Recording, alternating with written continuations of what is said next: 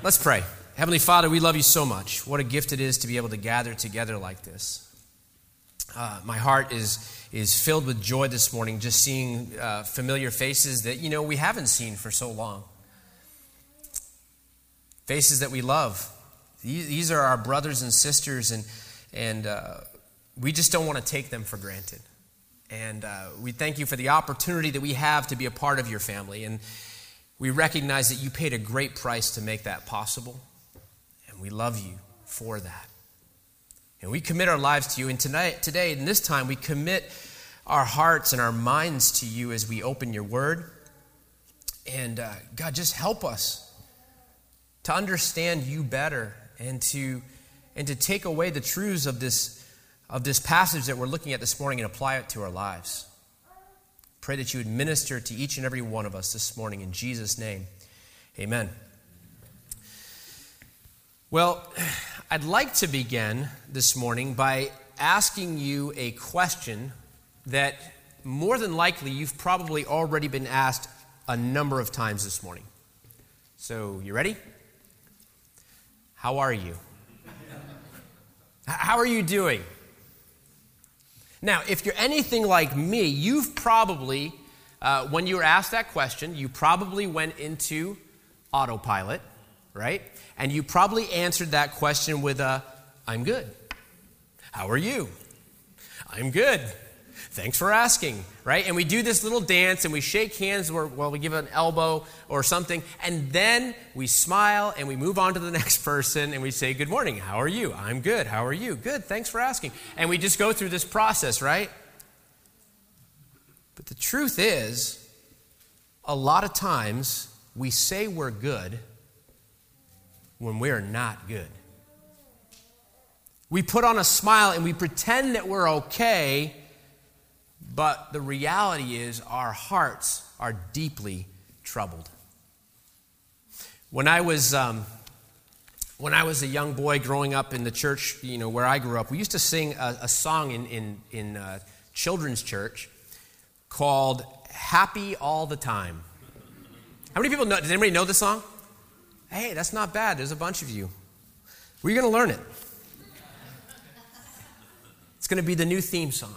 We're going to sing it every day. So let me teach it to you. The words go like this I'm in right, outright, upright, downright, happy all the time. I'm in right, outright, upright, downright, happy all the time.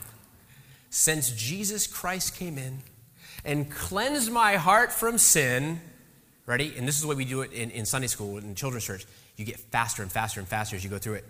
I'm in right, out right, upright, downright, happy all the time. Yeah, right? And we would do that over and over and over again. We'd sing it faster and faster and faster. And it was a fun song to sing. The problem is, it wasn't true. It's not true. I am not happy all the time, and neither are you. As Christians, I think sometimes we carry an unnecessary burden of thinking that we must pretend to be happy even when we're hurting. Brothers and sisters, we need to accept the fact that we are not immune from pain.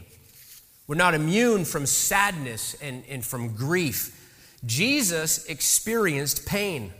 Jesus experienced sadness and grief. In Isaiah 53, verse 3, we're told that the Messiah, Jesus, would be despised and rejected by men, a man of sorrows and acquainted with grief. We know uh, from reading John's gospel that Jesus wept, wept as he grieved with Mary and, and Martha uh, over the death of their brother Lazarus in John chapter 11.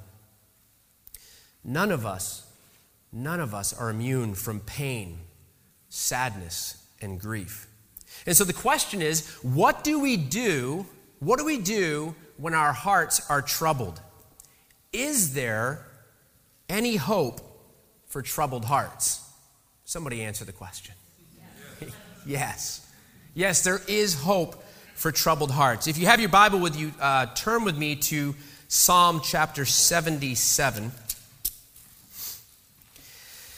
Psalm 77 uh, was written by a man named Asaph.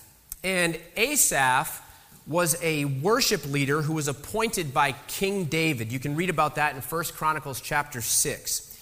And he was appointed to lead worship in the tabernacle. Actually, Asaph wrote uh, 12 of the Psalms that we have in our, in our Bible. Uh, he wrote Psalm 50, and then he wrote Psalms 73 through 83. And this psalm, uh, Psalm 77, was written by Asaph and given to Jeduthun, who was one of David's chief musicians. As we work our way through this psalm this morning, we're going to see that this worship leader, Asaph, is walking through a season of deep, deep anguish. And we're going to see how Asaph was able to find hope in the midst of his troubles. Let's begin reading uh, in verse in verse 1. Psalm 77 to the choir master, according to Jeduthun, a psalm of Asaph. I cry aloud to God, aloud to God, and he will hear me. In the day of my trouble, I seek the Lord. In the night, my hand is stretched out without wearying. My soul refuses to be comforted. When I remember God, I moan. When I meditate, my spirit faints. Selah. Can you feel? Can you feel the weight of the burden that Asaph is carrying? His heart is weighed down and he's crying out to God for help. Now, it's interesting in this psalm that Asaph never says what the burden is that has him troubled. He doesn't identify the source of his pain. Was it something personal that was going on in his life? Maybe. Maybe it was a burden that he was carrying for his people, for the nation of Israel. The text doesn't say what the trouble is, but whatever it is, it has clearly impacted Asaph both personally and deeply. You know, I'm kind of glad that the text doesn't say what it was that was troubling him. Because if it did, if he told us what it was that was troubling him, then we would be tempted to compare our troubles to his to see if our reaction is appropriate, right? Instead of just accepting the fact that for a variety of reasons, we all face times in our lives when we can relate to the pain and the sorrow that Asaph is expressing so freely here in this psalm. There are a million reasons why we might find ourselves deep in sorrow. But take note of this when Asaph's heart was troubled, what did he do? he sought comfort from the Lord. Asaph's first response is prayer. He brings his troubles to God. You know, sadly, for many of us, prayer is often treated as a last resort instead of a first response. When we've done everything else, guess all we can do now is pray, right? And when we do go to God in prayer, we often give up quickly, right? When things don't change and, and things don't happen the way that we want them to or expect them to, when God doesn't answer the prayers the way we'd like, we give up. But Asaph, however, demonstrates a persistence here in his prayer. In verse 1, he says, I cry aloud to God. Aloud to God. He says it twice for emphasis. In verse 2, he says, In the night, my hand is stretched out without wearying. Have you ever found yourself in that place of grief where you're reaching out to God? You're crying out, God, please answer me.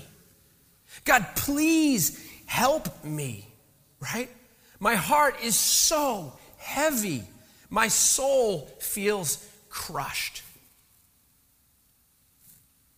This is not some half hearted request from Asaph, some silent prayer just tossed up in a few seconds before drifting off to sleep, right? No, this is the desperate, unrelenting cry of a man who is in deep, deep sorrow. In verse 2, he says, My soul refuses to be comforted. Have you ever felt that way? Or, or maybe walked alongside somebody who is feeling that type of soul crushing sorrow? It reminds me of Jacob in the book of Genesis. When he thought that his son Joseph had been killed, the Bible says that his other sons and daughters tried to comfort him. But in Genesis 37 35, we read that he refused to be comforted. Have you ever been there? Have you ever been in a place where the pain is so strong that your heart and soul refuses to be comforted? You know, maybe, maybe you're there right now. Maybe this is one of those seasons in your life. My prayer for you this morning is that this psalm of Asaph will lead you to find hope in the midst of those troubles. In verse 3, Asaph helps us to further understand just the depth of his sorrow. He says, When I remember God, I moan. That's not, the, that's not the response you expect from the worship leader, right? It's not the, the response that we're, we're accustomed to. Usually, when we think of God, that brings us comfort, right? But Asaph says, When I think of God, I moan. When I meditate, my spirit faints. Man, I'm so thankful. I'm so thankful for the emotional honesty that Asaph displays here. We're not used to that type of emotional honesty, are we? How are you? I'm good. Fine. How are you? Good. Right? Asaph is crying out to God. He's pouring out his heart, reaching to God for help, but the situation isn't changing. His troubles still remain. And he knows, he knows that God is listening, right? Verse 1, he said, I know he hears me. He knows God is listening. He knows that God is aware of all this inner turmoil. And the knowledge of that, knowing that God is listening, and the situation isn't changing, only magnifies his grief. Please tell me I'm not the only one who has felt that way before.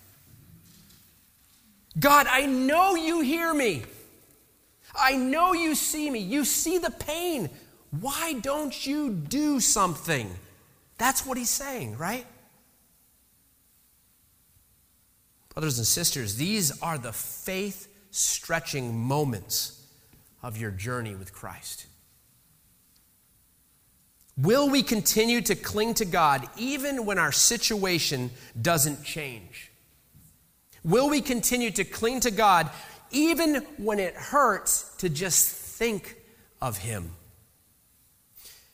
Charles Spurgeon uh, in his commentary on, on this psalm, talked about how he, Charles Spurgeon, could identify with Asaph's pain.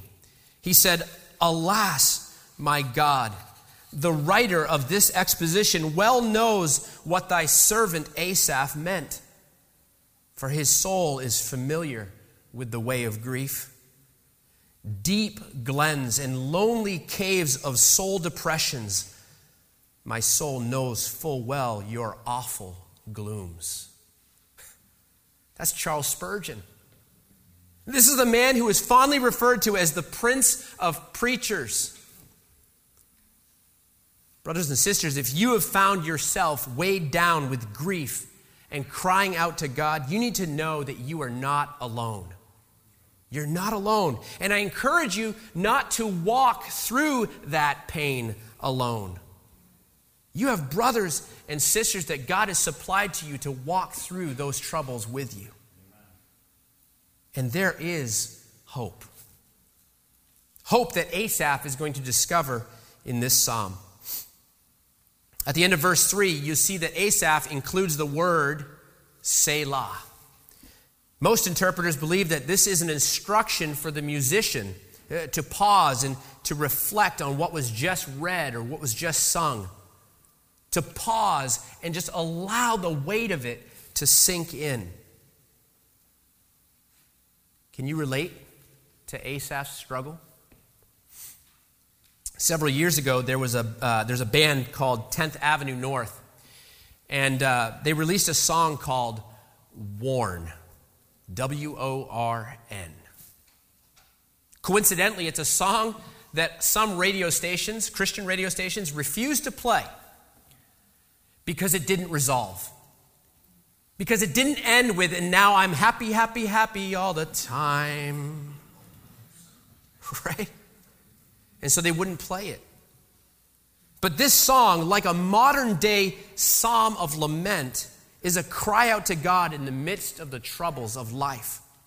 I've asked my wife, who's here, right, here, I've asked my wife if she would come and, and, and sing that song for us this morning. And as she does, just see if you can relate to this cry out for help.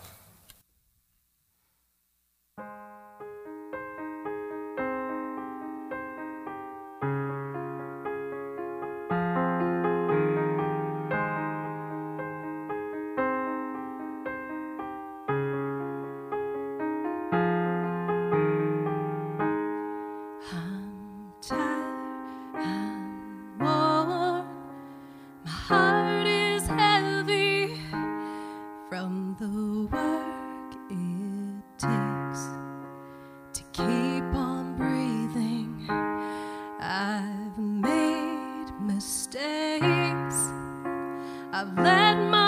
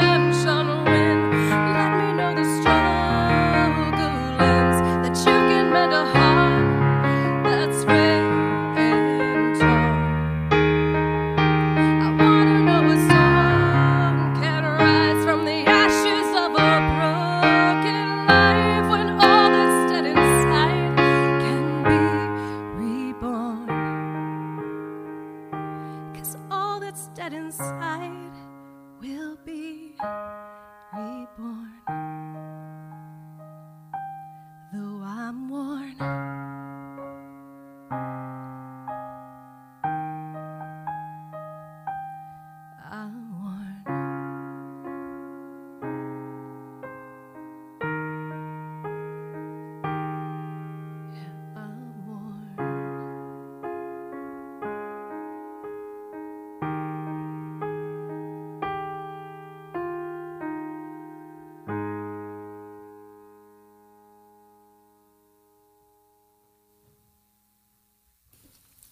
Thank you, Jen. Well, it's a heavy song. And I can't tell you how many times that I've turned to that song and prayed those lyrics in my own life. Or I've thought about those lyrics as I've walked with others through their grief. Let me know redemption wins. Let me know that this struggle ends and that you can mend a heart that is frail and torn. I want to know that a song can rise from the ashes of a broken life and all that's dead inside can be reborn because I am worn. It's heavy. But we felt it, haven't we? We've been there. Well, in verse 4, after the first of three Selahs in this song, Asaph is going to continue his lament. Verse 4, he says, You, God, you hold my eyelids open. I'm so troubled that I cannot speak. Have you ever been so troubled that you're not even able to find comfort in sleep? I can recall nights in my own life during times of, you know, either emotional, physical, spiritual, relational, you name it, troubles, where I have begged God to either help me to fall asleep. God, please just help me to fall asleep. Or at least, at least allow morning to come to distract me from my pain. Have you been there? Asaph says, I can't even sleep. And God, you're the one that's holding my eyelids open. Talk about frustrated. I'm so troubled I cannot speak, he says. As Asaph struggles to find rest, he runs out of words to say. He is he is worn, right?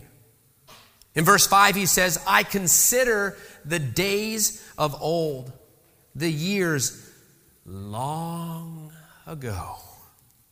Lying there, unable to sleep, Asaph begins to reflect back on better days. And in verse 6, he says, I said, Let me remember my song in the night. Let me meditate in my heart. Then my spirit made a diligent search. You know, you really do have to appreciate Asaph's tenacity, right? He's not giving up. In the midst of his pain, he continues to cry out to God. Asaph asks the Lord to help him remember the songs that he used to sing in the night. You have any favorite songs that you cry out to God? Asaph, the worship leader, no doubt had favorite psalms that he liked to sing. God, help me to remember those songs which used to bring me joy and comfort. God, let me meditate in my heart, he cried. Help me to meditate on these things. God, help me to understand.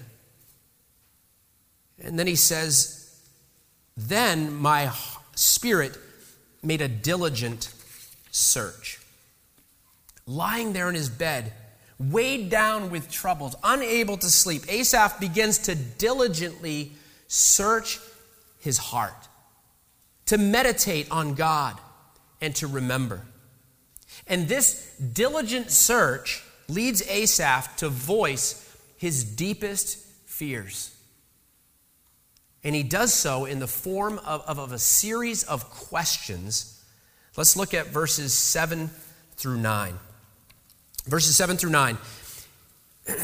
He says, Will the Lord spurn forever and never again be favorable? Has his steadfast love forever ceased? Are his promises at an end for all time? Has God forgotten to be gracious? Has he in anger shut up his compassion? Say la. Asaph vocalizes his deepest fears. Are these circumstances going to last forever. I mean, when you're in that place of deep, deep sorrow Is there anything worse than thinking it's always going to be this way? Is this the new norm that I'm going to live, Lord? Am I personally, are, are we as a nation going to be rejected forever? Are you never going to show us favor again? God, has your love run out? Are the promises through? God, please tell me you have not forgotten how to be gracious, have you? Are you so angry, God, that you refuse to be compassionate any longer? Say la. The pain is so thick, right? But aren't you glad that Asaph had the honesty to voice the depth of his fears? Brothers and sisters, I want you to know that you can voice your concerns to God. You can, you can have the same honest relationship with God that Asaph has. You can tell him your fears. You can ask him the questions that are plaguing your soul. Again, in, in Spurgeon's commentary on this psalm, he said, he said the questions that, that Asaph is asking are suggested by fear, but they are also the cure of fear. It's a blessed thing. It's a blessed thing to have grace enough to look such questions in the face. Not to suppress them, right? To look those questions in the face.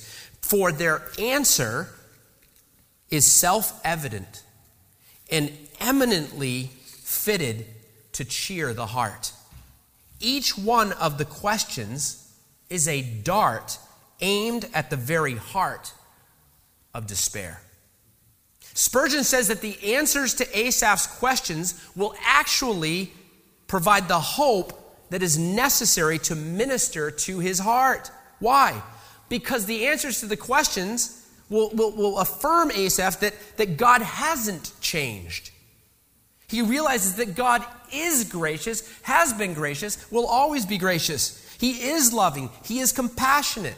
As Asaph vocalizes his questions and begins to contemplate their answers, a major, major shift begins to take place in this psalm. A major shift begins to take place in Asaph's outlook.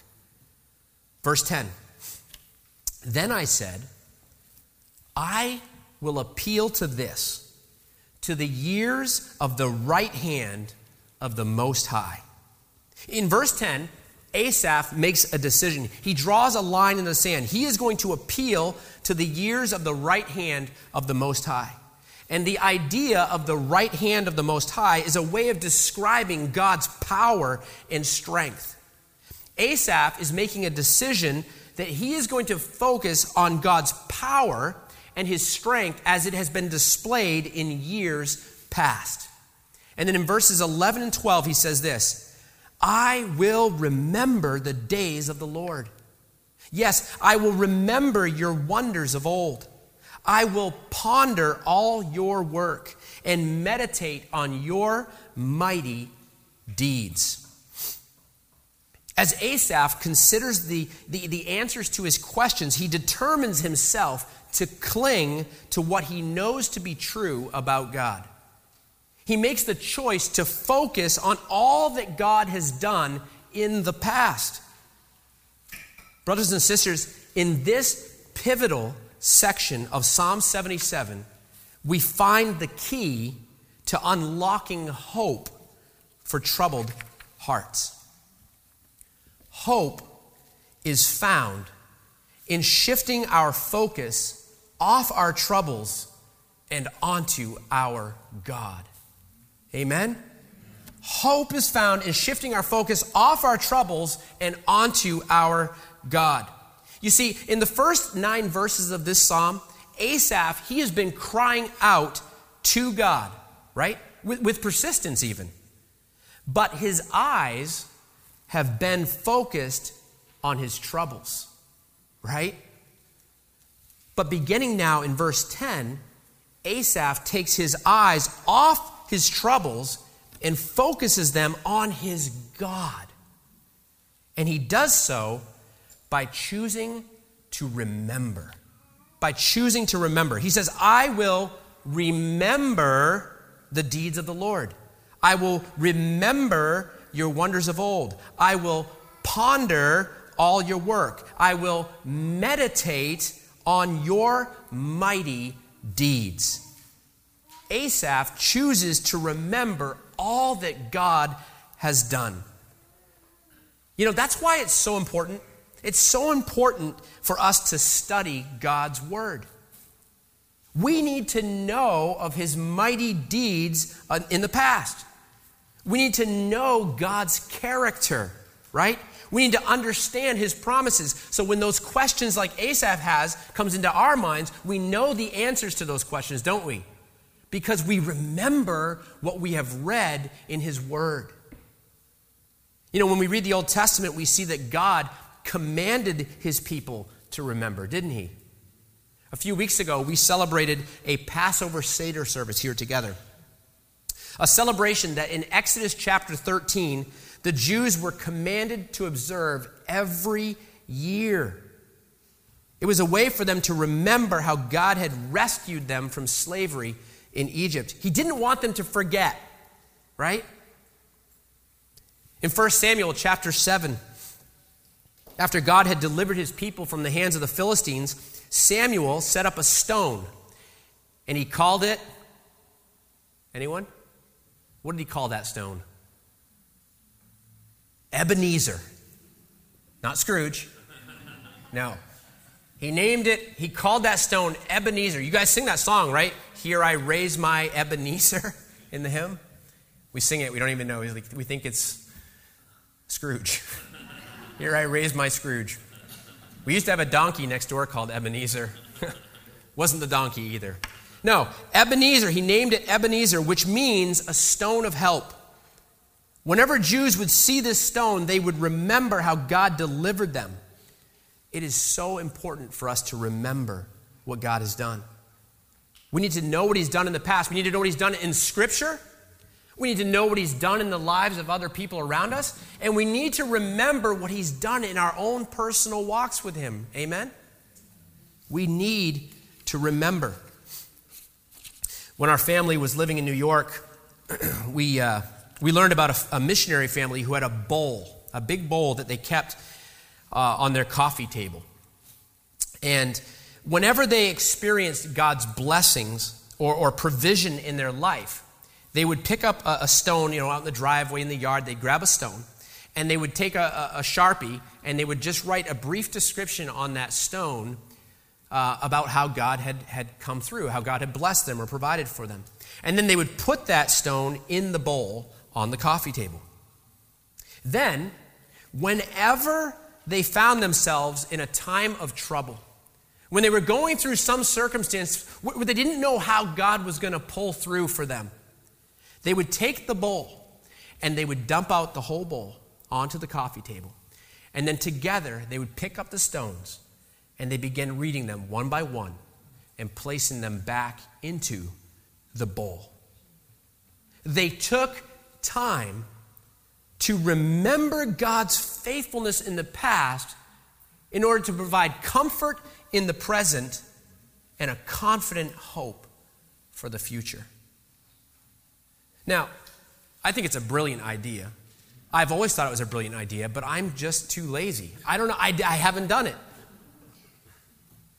But whether you choose to put stones in a bowl, or whether you choose to keep a, a journal, or whether you choose to rely on your memory, let me know how that works. You'll forget to let me know. We need to remember because choosing to remember is vital to our faith. When we remind ourselves of God's character and God's faithfulness in the past, we receive comfort in the present and we receive hope for the future. Well, in verse 13, Asaph continues. He says, Your way, O God, is holy. What God is great like our God? You're the God who works wonders. You have made known your mighty deeds among the peoples. You, with your arm, redeemed your people, the children of Jacob and Joseph. Selah. Can you feel? Can you feel the change that's taking place in the psalm? Can you feel the shift in perspective as he chooses to remember? I mean, if you just look at the previous two Selahs, right? They were like heavy sighs of grief. Selah, right? But this Selah is a timely pause to breathe in the hope that is found in a mighty and holy God. Selah, right? Things are changing. And so now, beginning in verse 16, Asaph is going to provide a specific and a powerful example of how God has rescued his people in the past. In beautiful poetic detail, Asaph recalls the way that God parted the Red Sea and saved his people as they fled from the Egyptians during the Exodus. Verse 16, he says, When the waters saw you, O God, when the waters saw you, they were afraid. Indeed, the deep trembled. What an image, right? As God is leading his people out of Egypt and they approach the shores of the Red Sea, Asaph says that the waters begin to tremble at the presence of God. It reminds me, it reminds me of the time when, when Jesus was sleeping in the boat. You like that story? Jesus is asleep in the boat, and there's a violent storm that kicks up on the Sea of Galilee, right? And the disciples, they are freaking out, right? We're going to die. It's all over. And so they go and they wake up Jesus. Jesus, don't you even care? And in Matthew chapter 8, we're told that he rose and rebuked the winds and the sea, and there was a great calm. And the men marveled, saying, What sort of man is this? That even winds and the sea obey him. I'll tell you what sort of man this is.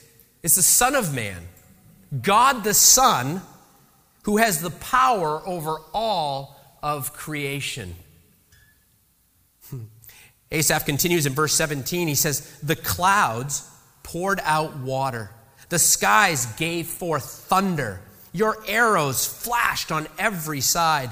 The crash of your thunder was in the whirlwind, your lightnings lighted up the world, and the earth trembled and shook. Now, if you're familiar with the Exodus story, as probably most of you are, you might be thinking, wait a minute. I've read Exodus 14 many, many times. And there is no mention of thunder.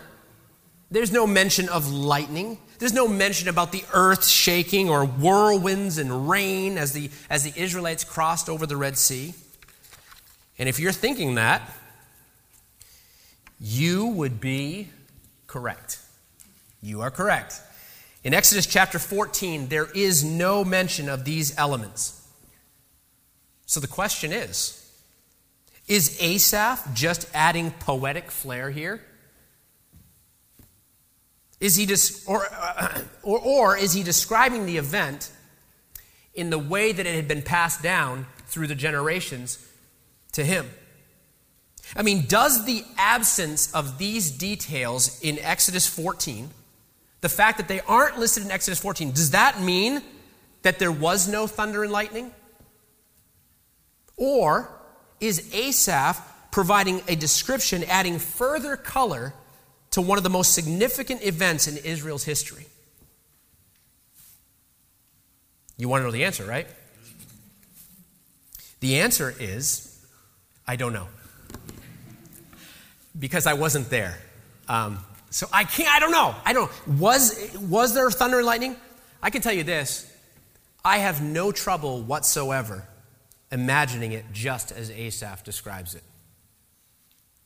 This was a moment of incredible judgment as God poured out wrath on the Egyptians pursuing his people as they fled, crossing over the Red Sea. Jewish historian Josephus, in his account of Israel's history, describes the Red Sea crossing in a similar fashion to Asaph. He writes, As soon as ever the whole Egyptian army was within it, the sea flowed to its own place and came down with a torrent raised by storms of wind and encompassed the Egyptians. Showers of rain also came down from the sky, and dreadful thunders and lightning with flashes of fire. Thunderbolts also were darted upon them. Nor, listen, nor was there anything which used to be sent by God upon men as indications of his wrath, which did not happen at this time. For a dark and dismal might oppressed them.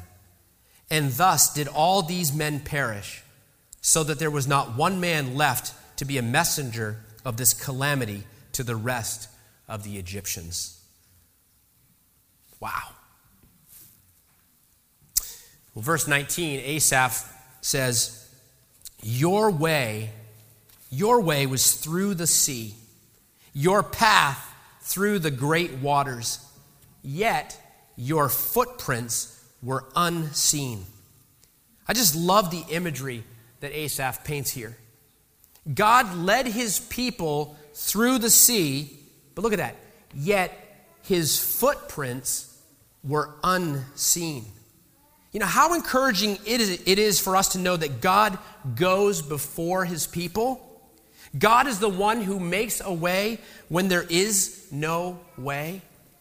And just because we feel like we are surrounded by troubles and there doesn't seem to be any end in sight, doesn't mean that God isn't working on our behalf. Just because you don't see his footprints doesn't mean he's not there. Just because we can't see him with our eyes doesn't mean he's not walking right there beside us. Your way was through the sea, your path through the great waters, yet your footprints were unseen. And then in verse 20, Asaph concludes this psalm. It's kind of rather abrupt by saying, You led your people like a flock by the hand of Moses and Aaron. Last week, Pastor Dan reminded us of God's shepherd heart as he taught through the familiar words of Psalm 23. Asaph concludes his psalm with a reminder that God is our shepherd. He's leading his people. He's leading his people in both miraculous uh, ways, like the parting of the Red Sea, and he's leading his people through under shepherds like Moses and Aaron. He leads in both ways, doesn't he? In John chapter 10, we're told that Jesus, Jesus is the good shepherd, the one that lays down his life for the sheep. Jesus said in John 10 27, My sheep hear my voice, and I know them, and they follow me. I give them eternal life, and they will never perish, and no one will snatch them out of my hand. My Father, who has given them to me, is greater than all and no one is able to snatch them out of the Father's hand. I and the Father are one. These are the things that we need to remember when we're walking through times of great trouble. We need to remember that we are not alone. God loves you. Jesus died for you. If you're his child, if you're one of his sheep, he is with you as you journey through the deepest troubles of this life. And if he is not, if he's not your Savior, if you don't know Jesus as your Lord, your Savior, he invites you to come to him, receive forgiveness of your sins, and to become one of his sheep. It's an invitation, it's available to you. Are you, are you going to you know, stubbornly refuse this offer, or are you going to come to him? and receive Him. And with it, all the blessings that come with knowing Jesus. Oh man, the hope that's available for those who are His. Asaph found hope when he shifted his focus off his troubles and onto his God. I want you to notice again, it, it, the psalm ends so abruptly. The text does not say that his circumstances changed, does it?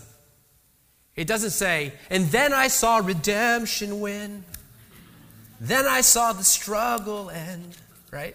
It doesn't say that. The circumstances, by all, all indications, didn't change. But Asaph was changed. Asaph was changed as he rediscovered hope. When I was in Bible college, I had a pastor who used to say, It is not how hard the pressure is, but where the pressure lies. It's not how hard the pressure is, but where the pressure lies.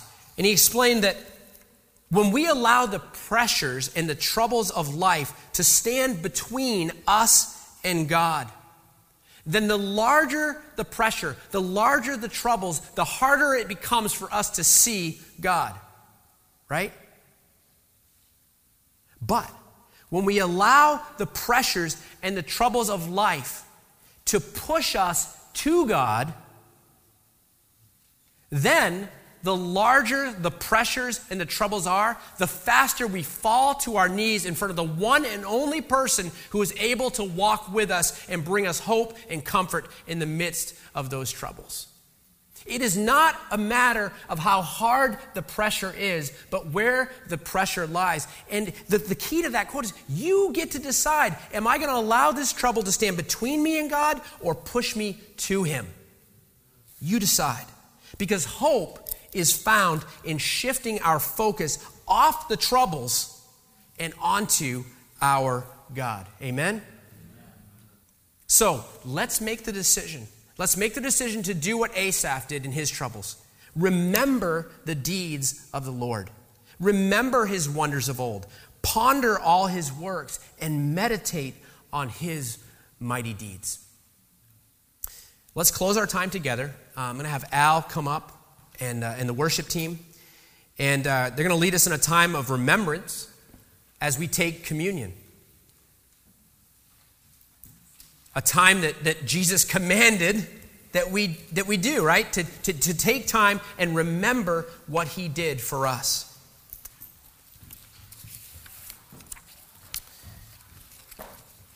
And again, I just want to say to those who are here if you're walking through a time of deep hurt and trouble right now in your life, you got to you got to you are not alone. You are not alone. Charles Spurgeon went through it. Moses went through it. David went through it. Asaph went through it. Jesus went through it. I've been through it. We're all doing this, right? Life is hard, but you're not alone. Let's walk together through the troubles of life and let's keep remembering what God has done in the past and let's be comforted in the present and receive hope for the future. Amen? Amen.